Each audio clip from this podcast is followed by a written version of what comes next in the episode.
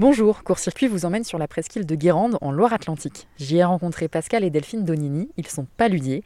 Les bonnes années, ils récoltent jusqu'à 60 tonnes de gros sel et 3 tonnes de fleurs de sel. Leur métier est physique, exigeant et contraint par la météo. Pascal l'exerce depuis plus de 20 ans et il espère continuer encore longtemps. L'avenir est forcément incertain face aux enjeux climatiques, mais il ne perd pas espoir et nous transmet sa passion le temps d'un épisode. Bonne écoute!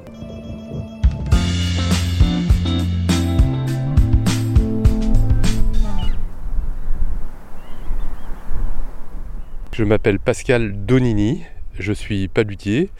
Et là, on est encore sur la commune de Bas-sur-Mer, près de Guérande, au milieu des marais salants. Le paysage ici, c'est assez unique, c'est-à-dire que c'est des parcelles d'eau, les unes à côté des autres, délimitées par des talus. Et dans ces parcelles, ben, il y en a certaines qui sont complètement vides, comme des étangs, et d'autres au contraire dans lesquelles il y a des dessins faits avec des petites, euh, des petites structures en argile, des petits, des petites de talus en argile tout petit. Et, euh, voilà, ça fait des formes très très géométriques, les unes à côté des autres. Ça c'est une vasière. Voilà, donc ça ressemble vraiment à un étang. Et là on a une saline avec les structures géométriques. Alors la saline, en fait, c'est des carrés les uns à côté des autres. Et on va faire circuler l'eau sur ces carrés, c'est-à-dire que l'eau qu'on a rentrée dans la vasière, qui ressemble à un étang, on va la redistribuer tout doucement avec une cheville qui est de la taille d'un fût de bouteille un petit peu. Eh ben, c'est juste un trou dans une planche et on fait couler l'eau sur la, sur la saline tout doucement. Et l'eau, elle va entamer un circuit assez long. Quand elle arrive dans un carré, il y a une partie qui s'évapore et l'autre partie qui part dans le carré suivant. Et au fur et à mesure, l'eau, elle va se concentrer, elle va devenir de plus en plus concentrée en sel euh, et, quand on arrive tout au bout, tout au bout, elle est à 270 grammes par litre. Et à 270 grammes par litre, quand on évapore de l'eau, elle reste à 270 grammes par litre. Et il y a un cristal de sel qui se forme. Ça, c'est tout au bout du circuit. C'est-à-dire que sur cet ensemble de carrés, il n'y en a qu'une toute petite partie sur lesquelles on récolte le sel. Tous les autres, ce sont des carrés qui servent simplement à l'évaporation.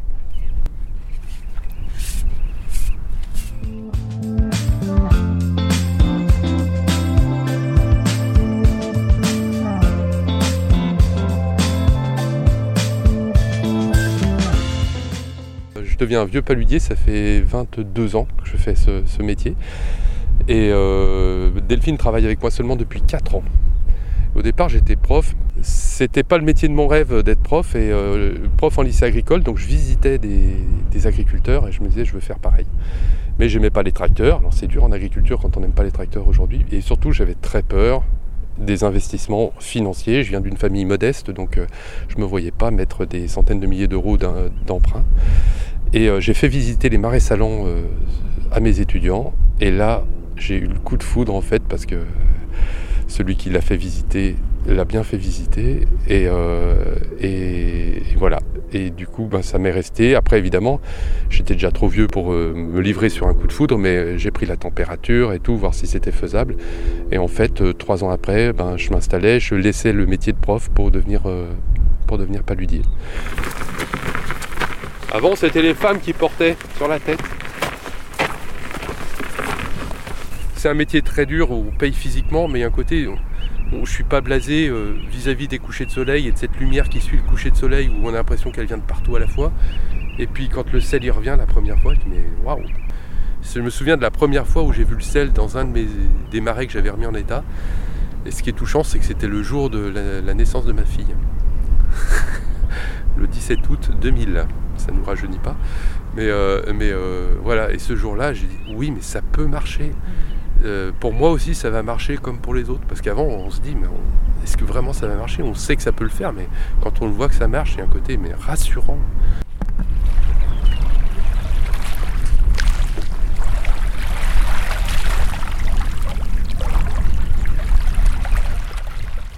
La récolte peut commencer dès la fin avril. Et là, donc, on essaye de, rentrer dans un rythme de, croisière où on récolte à partir de 16 heures, on va récolter la fleur de sel. Euh, la fleur de sel qui se, forme à la surface de l'eau.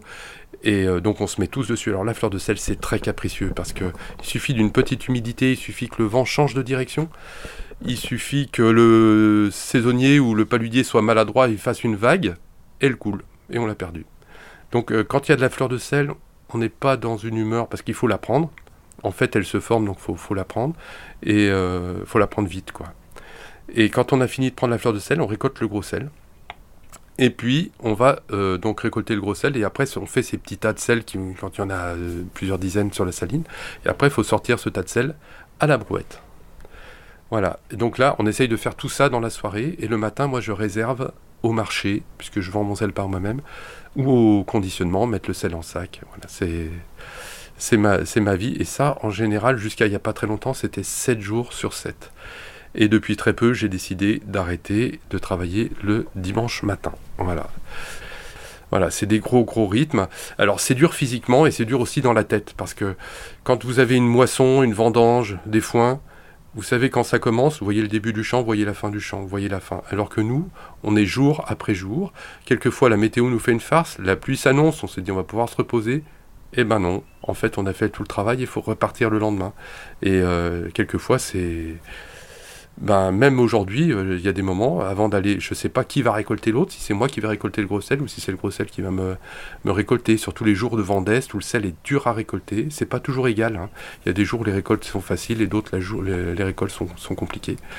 Voilà, donc on, part des fois avec la boule au ventre comme euh, un boxeur avant le combat, quoi. Puis d'autres jours, on est super confort. Voilà. Par contre, en hiver, on n'a pas, en fait, contrairement paradoxalement, c'est vraiment l'hiver que je préfère parce que je bosse à mon rythme. C'est pas le météo qui m'impose mon rythme, c'est je bosse à mon rythme et euh, c'est beaucoup plus confortable.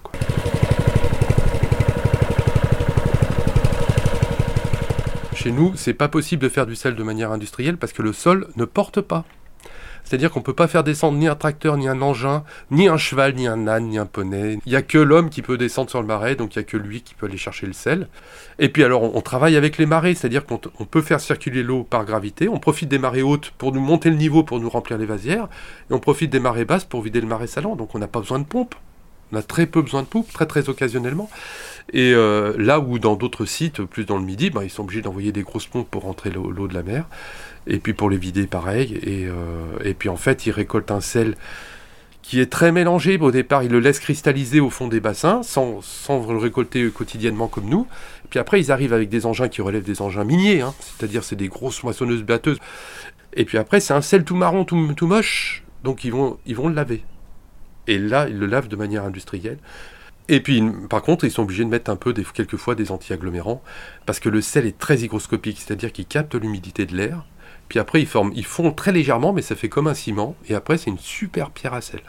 Donc euh, voilà, c'est ça, c'est ce qui peut se passer dans l'industrie.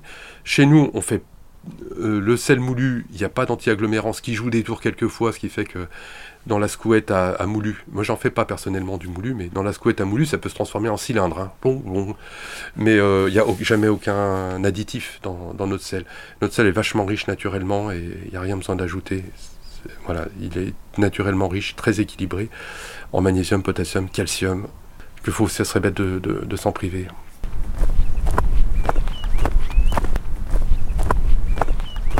Cette saline que tu vois, je l'ai prise, c'était, c'était un lac, donc euh, j'ai tout refait depuis la vase, je, brasse la vase l'hiver et j'amène le sac de sel aux clients sur les salons ou sur les marchés. Et c'est, c'est vachement gratifiant. C'est, euh, on, a, on voit le sens de ce qu'on fait, quoi. Et euh, c'est et puis on profite, voilà, les, les, gens comprennent, voient bien le boulot que ça demande et sont, voilà, c'est pas ingrat du tout. Alors nous deux, on vend tout en direct, alors c'est-à-dire des marchés et euh, à la salorge, là où on stocke notre gros sel ou notre sel en général, mais où on le conditionne, où on le travaille, c'est là qu'on vend. Et on arrive à vendre toute notre fleur de sel et seulement un tiers du gros sel. Et on a développé le marché de la boulangerie et aujourd'hui ce sont surtout des boulangers qui nous achètent l'essentiel du gros sel.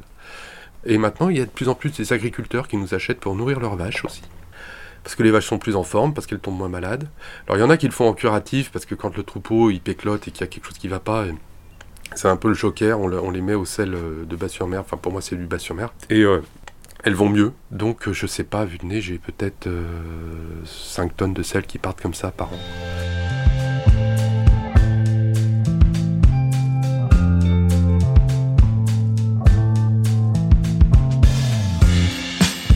Alors on le craint quand même le changement climatique parce que il peut induire des modifications du courant marin. Et ici on profite du Gulf Stream. Si on ne profitait pas du Gulf Stream, comme on est à la même latitude que euh, le Labrador, la baie du Saint-Laurent, euh, si on a la même météo que dans la baie du Saint-Laurent, on fera plus de sel chez nous. Hein. on passera à autre chose, on fera des crevettes ou je ne sais pas, mais on fera plus, on fera plus de sel. Donc on craint le changement climatique, mais on peut pas dire qu'on l'observe de manière très très sensible. Moi j'ai des souvenirs euh, cuisants de, de, grosses canicules dans les années 2000, 2010, 2005, 2003. Je pense pas que j'en ai beaucoup plus maintenant qu'avant. On a, on a des tempêtes, des grosses tempêtes, et d'habitude il y en a une dans l'hiver, mais là euh, il y a des fois ça se succède à un rythme. Euh, les tempêtes qu'on avait sur deux ans, on les a sur deux mois quelquefois. C'est peut-être pas de plus en plus fort, mais de plus en plus fréquent. Et les tempêtes, ben, ça fait des, des déferlantes qui retombent. Alors ça peut être des grands paquets de mer qui viennent se jeter sur la digue. Alors par bonheur, je suis pas à côté de la digue. Hein. La digue, elle est loin, mais pour les collègues, ça fait la, digue, elle a été faite à l'ancienne, c'est-à-dire ça fait un joli tremplin de pierres maçonnées, et ça fait des paquets de mer qui montent à 10 mètres et qui retombent sur la digue. Et là, la digue, euh, elle tient pas longtemps. Alors, si c'est un gros coefficient qui a une bonne dépression et qui a une tempête en même temps, euh, ça, ça peut enduire une brèche. Une brèche fait beaucoup de dégâts en fait euh, sur le marais. Il ne s'agit pas simplement de remplir le marais, mais ça le déstructure, c'est-à-dire tout notre joli dessin de carrés, etc. On dirait un puzzle, on dirait que ça soulève l'ensemble et ça repose n'importe où, n'importe comment. Ce fait qu'on a des, des ponts, c'est ces, ces, ces, petites murets en argile qui viennent se poser sur d'autres murets en argile. Les œillets, ils sont tout tordus. Enfin, c'est beaucoup, beaucoup de remise en état. Et euh, en 2010, on a eu Xynthia, euh, qui, a, qui a vraiment détruit, euh, enfin, tout cassé sur un, tiers du marais qui était sous l'eau. 700 hein. hectares qui étaient, qui étaient sous l'eau, 34 brèches, 300 mètres linéaires de brèches au total. Et du coup, on ne voyait pas comment ça pouvait se, réparer. Et là, il y a, par bonheur, c'était juste avant les élections régionales et euh, la région a trouvé de l'argent. Et elle nous a envoyé 34 engins euh, qui, ont, qui ont travaillé et on a pu faire la saison. C'était au mois de mars, le 10 mars, je crois. Et on a pu faire la saison, c'est-à-dire que tout était prêt au mois de juin.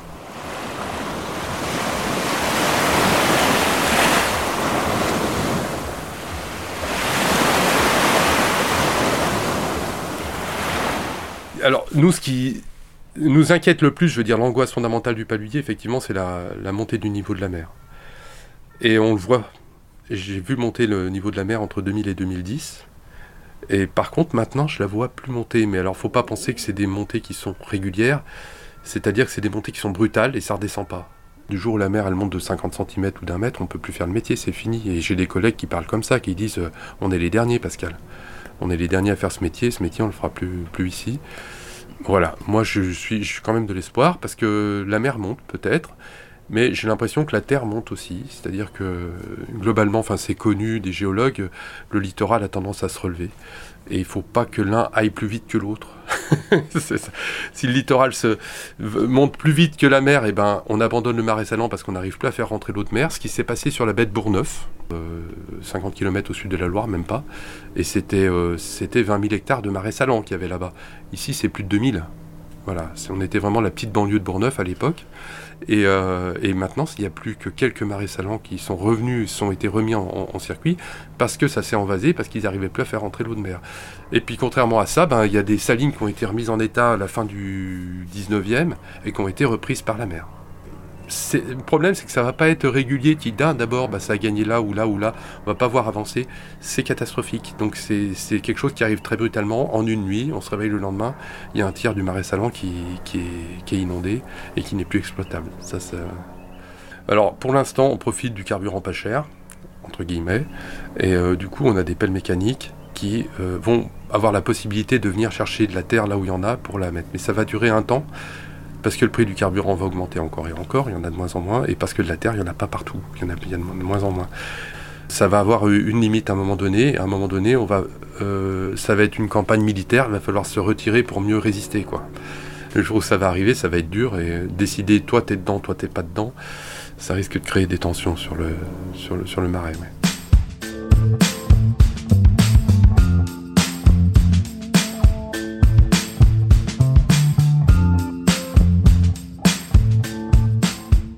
Ce sont des sacs de sel euh, qui vont, sont de toute taille, depuis le, petit sac de 500 grammes de gros sel jusqu'au sac de 20 kg. Alors ça c'est pour le gros sel, et puis on a aussi la fleur de sel, qui est le sel euh, qu'on va mettre sur la table. Alors après, quand il y a ces deux sels de base, eh ben, on fait des petites préparations, des petites préparations à base de gros sel pour euh, cuisiner. Alors on a aux algues, euh, une préparation court bouillon, puis une préparation qui sert un petit peu à tout, là, qu'on appelle grillade des marmites. Et puis des préparations à base de fleurs de sel, là il y en a 8. Mais au piment d'Espelette, aux baies, les baies c'est les poivres, aux herbes, basilic pour les tomates, les, crudités, puis les baies pour les viandes. Et on a du mal à s'en passer, ce qui fait qu'on le prend avec nous en voyage, parce que quand on arrive dans un resto puis qu'il n'y est pas, ben, on a l'impression que c'est moins bon qu'à la maison. Quoi. Donc on, a un peu ce chauvinisme là. De... Voilà. Et puis on a euh, quelques bocaux de salicorne. Alors on n'a pas une grosse production en salicorne. La salicorne, c'est une plante grasse qui pousse sur le, sur le marais et qu'on conditionne avec le vinaigre comme le cornichon. Euh, et, on conditionne ça, donc la salicorne avec quelques aromates. Et ça se mange comme le cornichon. Il faut juste éviter de la cuire parce que la cuisson, le goût envahirait tout. C'est un goût qui est très, très prenant. Voilà. Et moi j'aime beaucoup avec la raclette en hiver parce que ça, ça, aide à digérer et puis c'est voilà, ça relève bien la raclette. Merci d'avoir écouté Court Circuit. Si cet épisode vous a plu, vous pouvez nous laisser des étoiles et des commentaires sur votre application de podcast. À bientôt.